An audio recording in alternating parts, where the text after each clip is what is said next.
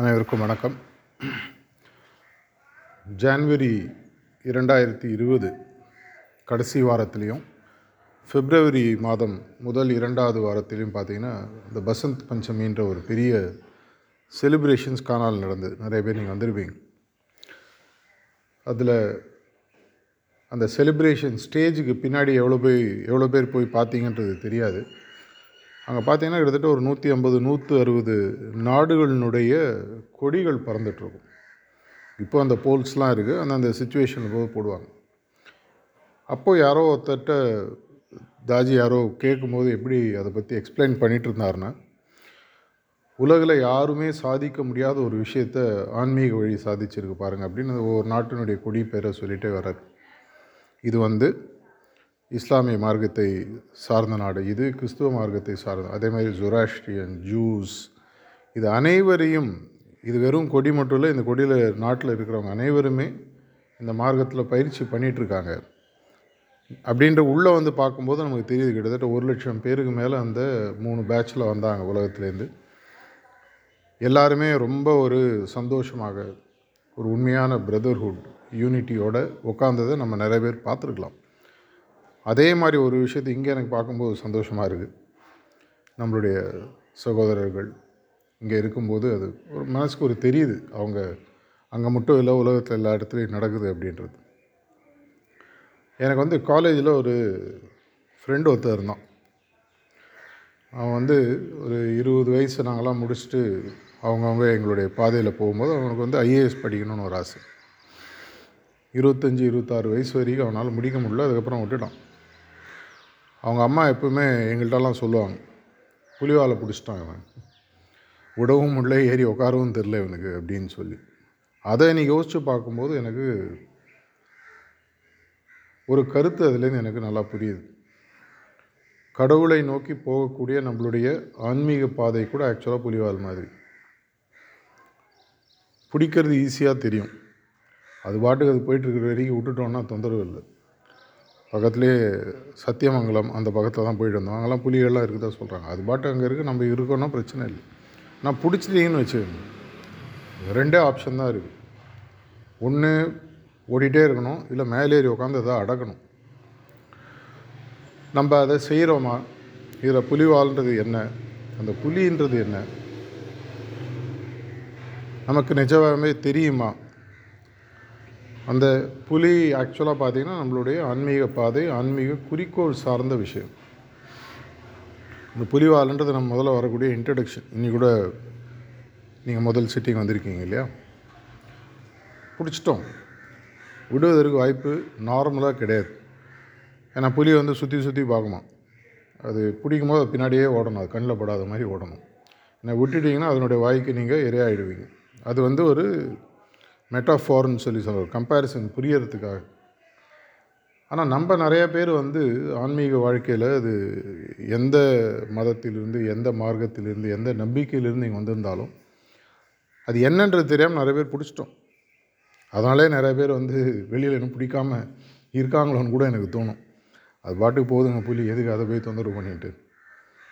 ஏன்னா எப்பவுமே வந்து சார்ஜி மகாராஜ் சொல்லுவார் ஆன்மீக பாதையில் இருப்பதற்கு அசாத்திய தைரியம் வேணும். அது வெளியில் இருக்கிறது ஈஸி ஏன்னா வெளியில் இருக்கிறது ஒரு ஒரு மேம்போக்கான வாழ்க்கை. பட்டும் படாமல் வாழ்ந்துட்டு போயிடலாம். யாரும் எதுவும் கேட்க மாட்டாங்க. ஏதோ இருக்குது சம்பாதிக்கணும் வாழ்ந்தோம் குழந்தைகளை பெற்றோம் பேரம்பேத்தியை பார்த்தோம் காலம் முடிஞ்சு போய்ட்றோம் திரும்பி வரோமா வரலையா? அது தெரியாது. ஆனால் உள்ளே வந்துட்டிங்கன்னா இதை சந்திப்பதற்கு பயங்கரமான ஒரு தைரியம் வேண்டும். ஏன்னா முதல்ல நிறைய பேர் நம்மளை வந்து நம்மளை பற்றி தவறாக பேசுவதற்கான வாய்ப்புகள் இருக்குது எனக்கு என்னுடைய வாழ்க்கையிலே நடந்த பல சம்பவங்கள் எனக்கு தெரியும். என்னுடைய பல நண்பர்கள் வந்து என்னை விட்டு பிரிஞ்சு போ போகக்கூடிய ஒரு நிலைமை வந்தது. அவங்க எல்லாருமே என்ன சொன்னாங்கன்னா நீ ஆன்மீக பாதையில் போயிட்ட. அவங்களுக்கு அதனுடைய நோக்கம் புரியல. ஒன்றாம் கிளாஸில் ஒரு பையன் படிக்கிறான். அவன் ரெண்டாம் கிளாஸ் போகிறான் மூணாம் கிளாஸ் போகிறான் நாலாம் கிளாஸ் போகிறான் அப்போ இந்த வாத்தியாராக இருந்தாலும் சரி அவங்க கூட படிக்கிற மாணவர்கள் ஒருவேளை அவங்க ஃபெயில் ஆகி ஒன்றாம் கிளாஸில் இருந்தால் கூட சந்தோஷம் சந்தோஷப்படணும் அந்த ஆள் ரெண்டாவது போயிட்டான் மூணாவது போயிட்டான். அது எப்படி என்னை விட்டு நீ போகலாம்? அப்படின்ற மாதிரி ஒரு எண்ணத்தில் நிறைய பேர் இப்போல்லாம் திரும்பி புரிஞ்சு வந்துட்டாங்க. இப்போல்லாம் அப்போ விட்டு போன எல்லா நண்பர்களும் வாட்ஸ்அப் குரூப்லாம் கூட வச்சுருக்கோம். அது வேறு விஷயம். அவங்களும் இப்போ மெதுவாக இந்த புரிதல் வர ஆரம்பிக்குது. ஆனால் நமக்கு இந்த புலி வாழ்கிறது ஒன்று பிடிச்சோன்றது நமக்கு தெரியுமா? இல்லை ஏதோ இழுக்குது ஏதோ இழுக்குதுன்னு ஓடிட்டுருக்கோமான்றதை கொஞ்சம் யோசித்து பார்க்கணும். இந்த புலின்றது நான் சொன்ன மாதிரி இந்த ஆன்மீக பாதை மற்றும் அந்த ஆன்மீக பாதையில் நீங்கள் சென்று அடையக்கூடிய ஒரு குறிக்கோள். புலிவாலை பிடிச்சி பின்னாடியே சுற்றுறோம்னா அர்த்தம். பெரிஃபரல் ஏரியான்னு சொல்லுவாங்க. சுற்றுமுத்து சுற்றுப்புறத்திலேயே சுற்றிட்டு இருக்கிறது அப்படி இருந்தோன்னு சொன்னால் பிரயோஜனம் கிடையாது. இல்லையா? இப்போது ஒரு நல்ல ஒரு நீச்சல் தெரிஞ்சவர் ஒரு குளம் இருந்தால் ஆழத்தில் போய் குதித்து நீச்சல் பண்ணணும்னு தான் ஆசைப்படுவார். அந்த எட்ஜிலேயே உட்காந்து காலில் வச்சுட்டு ஈரம் பண்ணிகிட்ருக்கிறதுன்றது வந்து பிரயோஜனம் கிடையாது. அப்படின்னா இந்த எந்த மார்க்கத்தை நீங்கள் எடுத்தாலும் இந்த மார்க்கம் தான் சரின்னு நான் சொல்ல வரல. ஆனால் இந்த மார்க்கத்தை நீங்கள் எடுத்து கொள்ளுகிற பட்சத்தில் அந்த எப்படி அந்த ஸ்விம்மிங் பூல்லையோ இல்லை ஒரு ஓடையிலையோ குளிக்கும்போது ஆழமான இடத்துல போய் குளித்தாதான் சந்தோஷமாக இருக்கும் தூத்துக்குடியில் போயிட்டு முத்தம் எடுக்கணும்னா மேலே கிடைக்காது குதிக்கணும். அதே மாதிரி நமக்கு அந்த தைரியம் இருக்கா? ஏன்னா இந்த ஆன்மீக பாதையில் போகும்போது கடைசியாக பாபுஜி மகாராஜ் ஒரு கண்டிஷனை லாலாஜி மகாராஜ் கொடுக்குறாரு. அப்போ வந்து லாலாஜி மகாராஜ் பாபு மகாராஜ் எப்படி இருந்ததுன்னு கேட்கும்போது இட்ஸ் பேரன் வேஸ்ட் ட்ரை லேண்ட் அப்படின்னு சொல்லி சொல்கிறார் ஒரு பொட்டல் காடு மாதிரி இருக்குது எடுத்துட்டோமா அதை உங்கள்கிட்டேருந்து திரும்பி. ஐயோ எடுத்துடாதீங்க. எடுத்துட்டீங்கன்னா என்னோடய உயிரே போயிடும். அப்படின்னு பாபுஜி மகாராஜ் சொல்கிறத நம்ம படிச்சிருவோம். இந்த மாதிரி ஒரு மார்க்கத்தில் வரும்பொழுது அந்த புலின்றது எங்கே வேணால் அவங்கள எடுத்துகிட்டு போகக்கூடிய ஒரு பாதை. அதன் மேலே ஏறி உட்காருவதற்கு முதல்ல தைரியம். பின்னாடியே பிடிச்சிட்டு ஓடிட்டு கடைசியில் என்றைக்கோ ஒரு நாள் விட்டுட்டு போயிடலான்றது ஒரு தைரியமான வாழ்க்கையா? இல்லை ஆழத்தில் இறங்கி முழுசாக பார்க்கணுமா? இதற்கு நான் முதல்ல தயாராக இருக்கிறேனா? ஆங்கிலத்தில் சொல்லுவாங்க வாட் எவர் இட் டேக்ஸ் அப்படின்னு சொல்லுவாங்க. எதை நான் கொடுத்தாலும் சாதிக்க வேண்டிய விஷயங்கள் வாழ்க்கையில் சிலது கண்டிப்பாக இருக்குது அதில் ஆன்மீக குறிக்கோள்ன்றது ரொம்ப ரொம்ப முக்கியமான விஷயம். எல்லா மார்க்கத்தையும் என்ன ஃபைனலாக சொல்கிறாங்க? கடவுள் ஒன்றே. கடவுளை அடைய வேண்டிய பாதை இருப்பதற்குள் சுலபமான எளிமையான ப்ரூவ் பண்ண பாதையாக இருக்கும். இதில் ஏற்கனவே போய் சேர்ந்தவங்கள பார்த்தா நமக்கு தெரியணும். இது முடியும். இதை செய்ய முடியும்.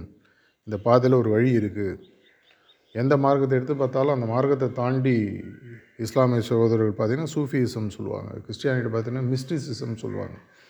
அவங்க வந்து இதையும் மீறி ஒன்று இருக்குது பரம்பொருள்னு ஒன்று இருக்குன்றதை நோக்கி போகணுன்னு ஆசைப்பட்டவங்க பல பேர் அப்படி வந்தவங்க தான் பல குருநாதர்களும் மத போதவர்களும் இப்படி நமக்கு அந்த தெளிவு இருக்கா? நான் திரும்பி திரும்பி பல இடங்களில் சொல்கிறது என்னென்னா பெரிஃபரல் அந்த சுத்துமுத்து இடத்துலையே சுற்றிட்டு இருக்கிறதுன்றது வந்து பிரயோஜனப்படாது. என்றைக்கோ ஒரு நாளைக்கு உள்ளே இறங்கி ஆகணும். அது வாழ்க்கையாக இருந்தாலும் சரி வியாபாரமாக இருந்தாலும் சரி எந்த தொழில் நீங்கள் செய்வதாக இருந்தாலும் சரி அந்த தொழிலினுடைய மையப்பகுதிக்கு நம்ம வரணும். அப்படி இல்லைன்னா எதற்காக இருக்கும்னு தெரியாமல் நம்மளுடைய வாழ்க்கை போயிட்டே இருக்கும். இது இன்றைக்கி உங்களுடைய மனதில் தெளிவாக இருக்கான்னு பாருங்கள் முதல்ல. இது இந்த மார்க்கம்னு ஒன்று இருக்குது இந்த மார்க்கத்தில் நான் எதற்காக வந்தேன்? இந்த மார்க்கத்தில் எனக்கு கொடுக்கப்படக்கூடிய குறிக்கோள்னா அந்த குறிக்கோளை அடைவதற்கு நான் எதை வேண்டுமானாலும் செய்வதற்கு நியாயமான முறையில். எதை வேண்டுமானால் வேறு மாதிரி புரிஞ்சுக்கணுன்ற அவசியம் இல்லை. எதை வேண்டுமானாலும் செய்வதற்கு நியாயம் நியாயமான முறையில் அந்த முயற்சிகளை செய்வதற்கு நான் தயாராக இருக்கிறேனா? பல நேரங்களில் பார்த்திங்கன்னா நம்மளோடது வந்து ஒரு டைனமிக் சிஸ்டம். அஞ்சு வருஷம் முன்னாடி இருந்தது இன்றைக்கி கிடையாது. கோல் போஸ்ட் மாறிட்டே இருக்கும்.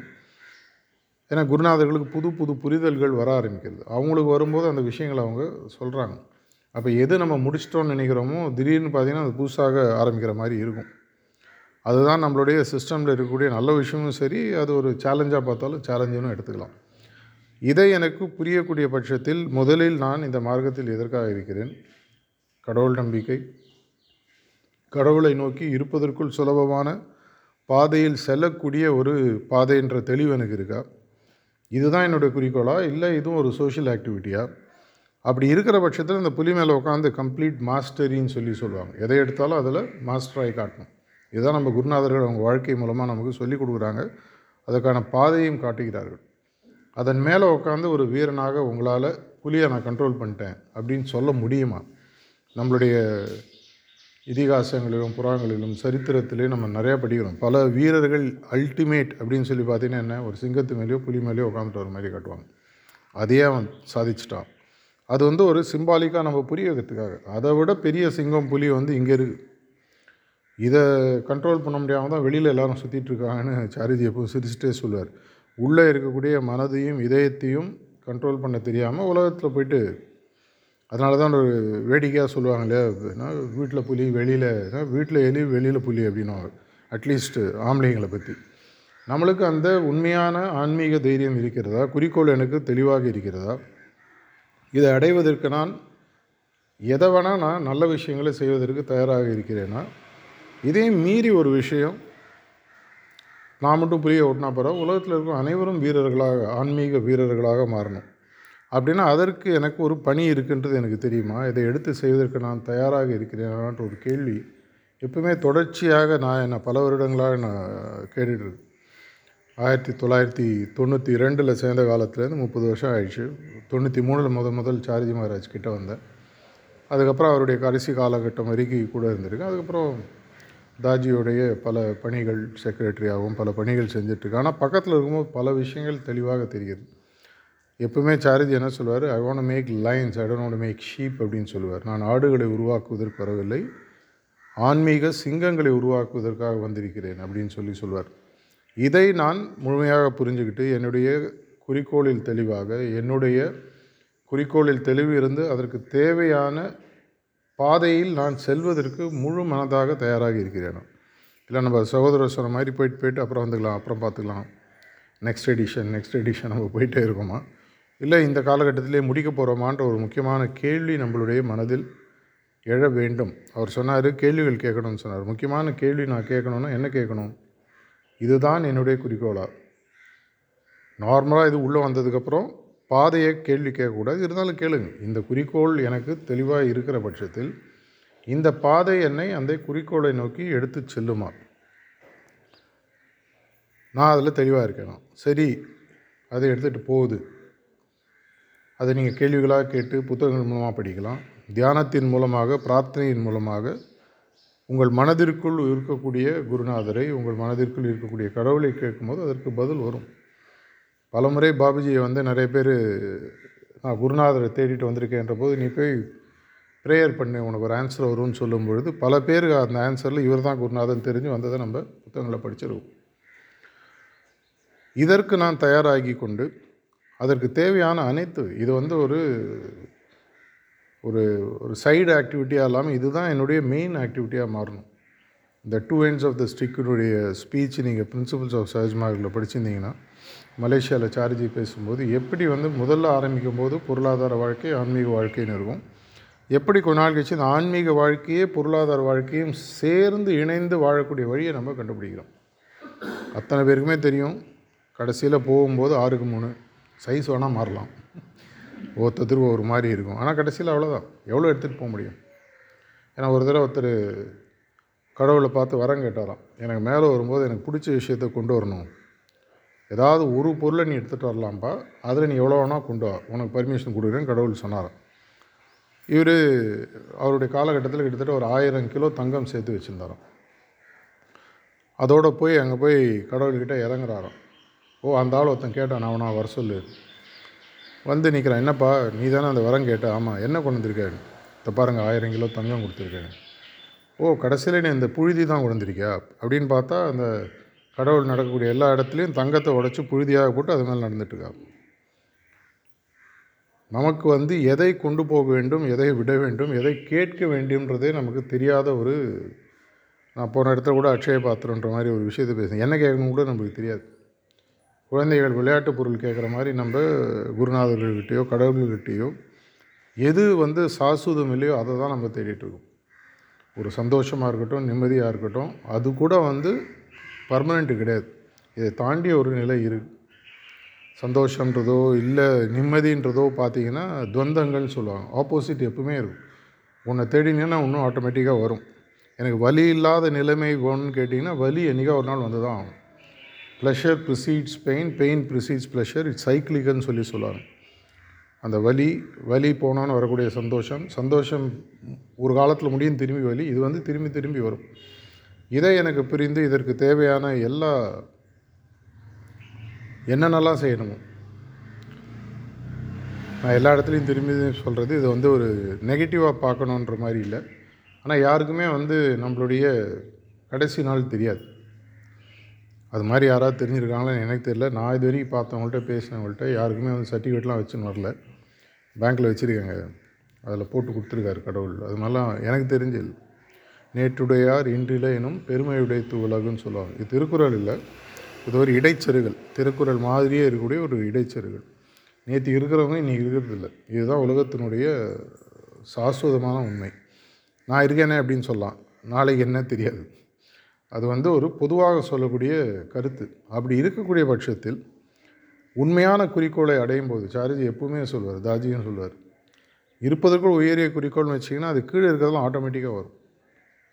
இப்போ நீங்கள் ஒரு எவரெஸ்ட் கிளைம் பண்ணுறீங்க இருபத்தொம்பதாயிரம் அடி உச்சத்துக்கு போகணுன்னு சொன்னால் முதல் ஐம்பது அடி நூறு அடி இரநூறு அடி நீங்கள் தாண்டும் பொழுதே உலகத்தில் இருக்கக்கூடிய அனைத்து மினரல்ஸும் அங்கே இருக்குதுன்னு இப்போ கூட சொல்கிறாங்க இன்னி வரைக்கும் ஹிமாலயஸை ஃபுல்லாக யாரும் பார்த்ததில்ல. ஜியாலாஜிக்கல் சர்வேவாக இருக்கட்டும் எதுவாக இருக்கட்டும். ஆனால் அங்கே வந்து உலகத்தில் இருக்கக்கூடிய அத்தனை விதமான கனிம வளங்களும் இருக்குது என்னென்னலாம் நீங்கள் நினைக்க முடியுமோ இருக்குது ஏன்னா அது ஒரு காலத்தில் கடலாக இருந்த இடம் அப்படின்னு சொல்லி சொல்லுவாங்க. அதை நீங்கள் தாண்டும் போது அந்த மாதிரி சின்ன சின்ன விஷயங்கள் அந்த கதையில் சொன்ன மாதிரி தங்கம் அந்த கோல்டு டஸ்ட்டெல்லாம் சர்வசாதாரணமாக கிடைக்கும். தானாக வரும். ஆனால் அதையும் தாண்டி இதையும் தாண்டி இதையும் தாண்டி நான் பல பணக்காரர்களை என்னோடய வாழ்க்கையில் சந்திச்சிட்ருக்கேன் சந்திச்சிருக்கேன் கண்டிப்பாக சந்திக்கவும் போதும். ஆனால் எல்லாருமே ஒரு வயசு தாண்டும் போது சொல்லிடுறாங்க. இப்போ நான் தெளிவாக இருக்கேன். இது எனக்கு போராது இதை தாண்டி ஏதோ ஒன்று இருக்குன்னு தெரியுது. என்னன்னு தெரியல. அவங்க அப்போ தான் தேடலை ஆரம்பிக்கிறாங்க. கொஞ்சம் லேட்டு. ஏன்னா சீக்கிரம் ஆரம்பிச்சோன்னா அந்தளவுக்கு டைம் சேவ் ஆகும். அறுபது எழுபது வயசு தாண்டும் பொழுது தாஜி ரீசெண்டாக ஒரு டாக் கொடுத்தாரு. பார்த்துருப்பீங்க. அந்த பாயிண்ட் சிஸ்டம் கரெக்டாக அவங்களுக்கு புரிஞ்சுதுன்னா சில பாயிண்ட்ஸை தாண்டும் போது முப்பது வயதில் இருக்க வேண்டிய உணர்வுகள் எழுபது வயசில் வரும்.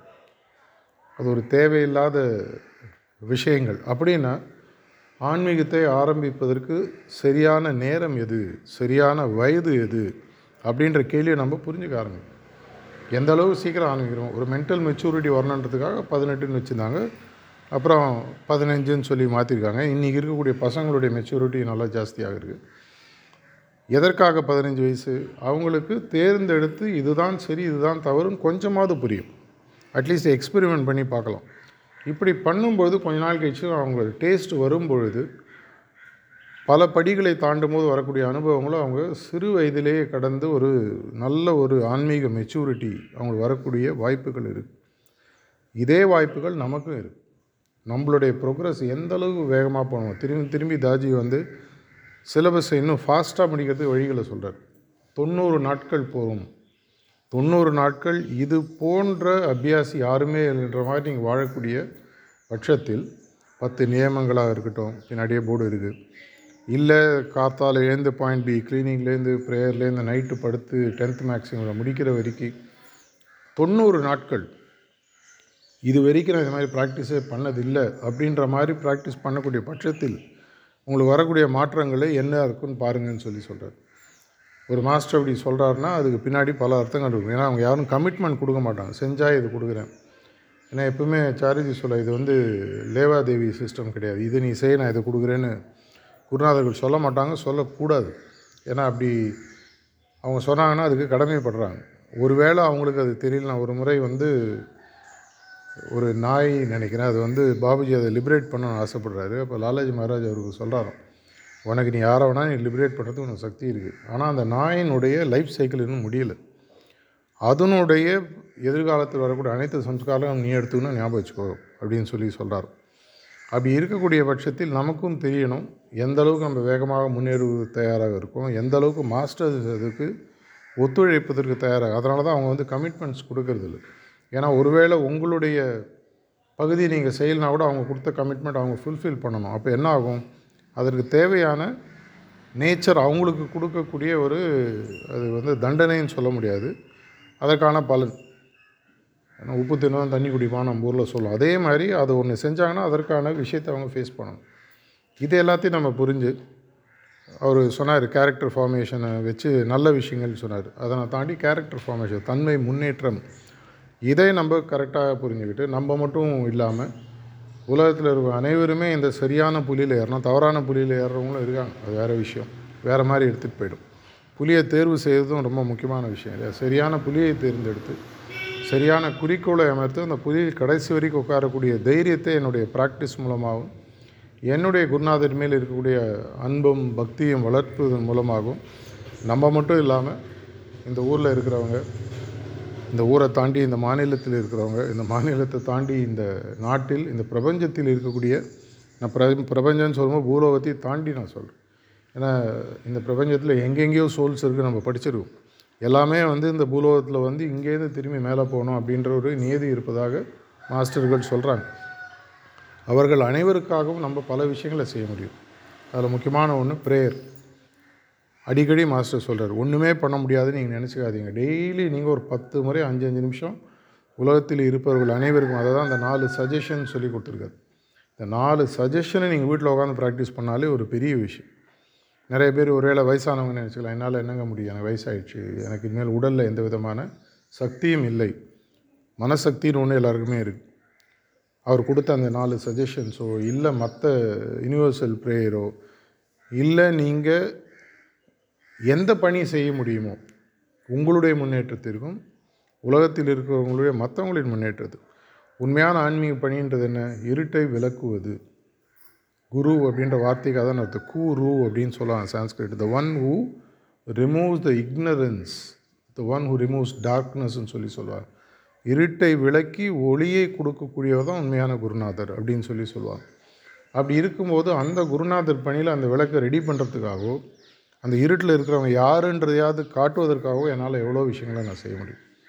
அந்த காலத்தில் நான் நிறைய பேர் பற்றி படிச்சிருக்கேன். நைன்டீன் எயிட்டிஸில் இருந்த சில அபியாசிகளோட வாழ்க்கையெல்லாம் நான் பர்சனலாக பார்த்து கேட்டிருக்கேன்.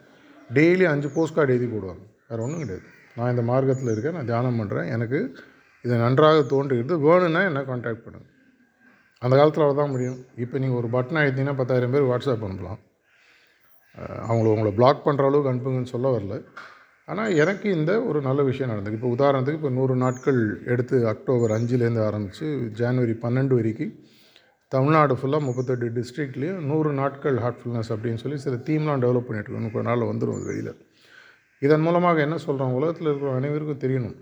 அதாவது தவறு செய்பவர்கள் கூட தான் தவறு செய்வதை தைரியமாக அட்வர்டைஸ் பண்ணுறான் நம்ம நிறையா பார்க்குறோம். உதாரணத்துக்கு பார்த்தீங்கன்னா இந்த மணி லாண்ட்ரிங் ஸ்கீம்லாம் பார்த்தீங்கன்னா தைரியமாக வந்து ஆப்ஸில் ஓப்பன் பண்ணி எவ்வளோ டெய்லி நம்ம பேப்பரில் படிக்கிறோம்.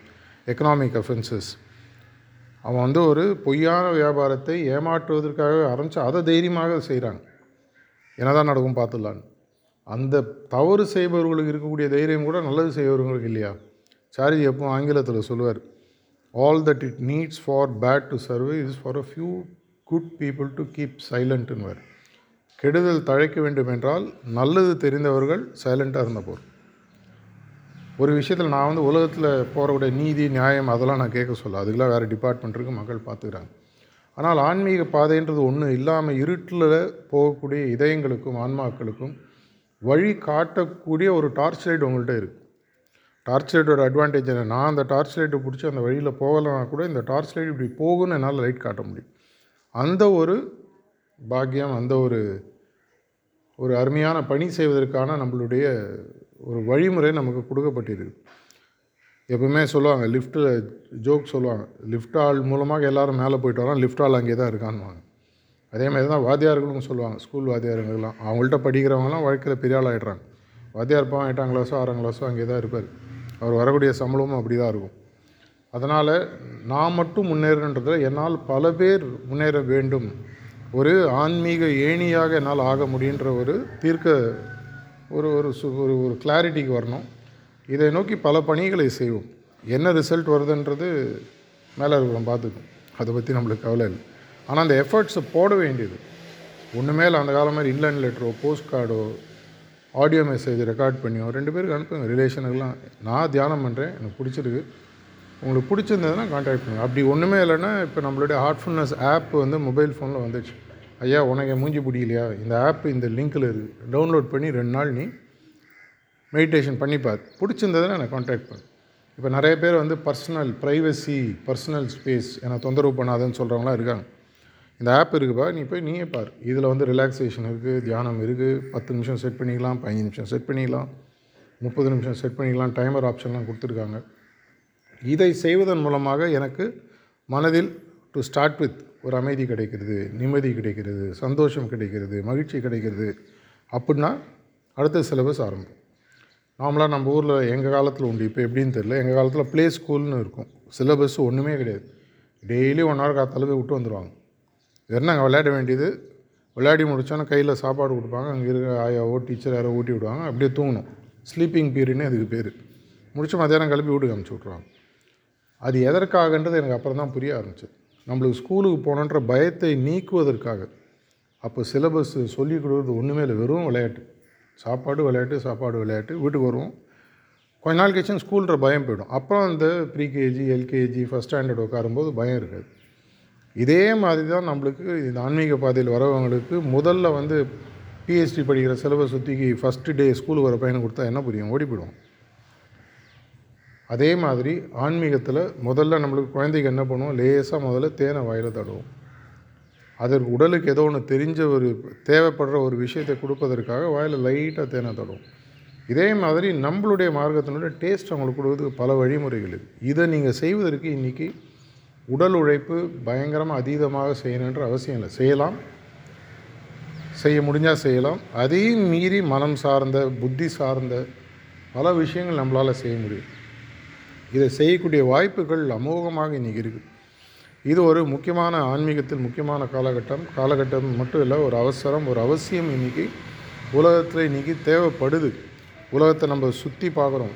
அநேகமாக பேப்பர் எடுத்து படித்தோன்னா நூறு விஷயங்கள் இருந்தால் தொண்ணூத்தொம்பது விஷயங்கள் மனதை கொஞ்சம் சஞ்சலப்படுத்தக்கூடிய விஷயமாக தான் படிக்கிறோம். ஒரு விஷயந்தான் நல்ல விஷயமா இருக்குது அப்துல் அப்துல் கலாம் ஐயா ஒருத்தர் இஸ்ரேல் போயிட்டு ஏர்போர்ட்டில் இறங்க ஒரு இன்டர்வியூ கொடுத்தாரு நான் அதை படித்தேன் அங்கே வந்து பார்த்தீங்கன்னா ஃபஸ்ட்டு ரெண்டு பேஜில் கெட்ட விஷயங்களே பப்ளிஷ் பண்ணக்கூடாது நாங்கள் ஒரு ரூல் இருக்குது முதல் இரண்டு பேஜில் பார்த்தீங்கன்னா நல்ல விஷயங்கள் மட்டும்தான் இருக்கும். படிக்கும்போது மனசு சந்தோஷமாக இருக்கும்.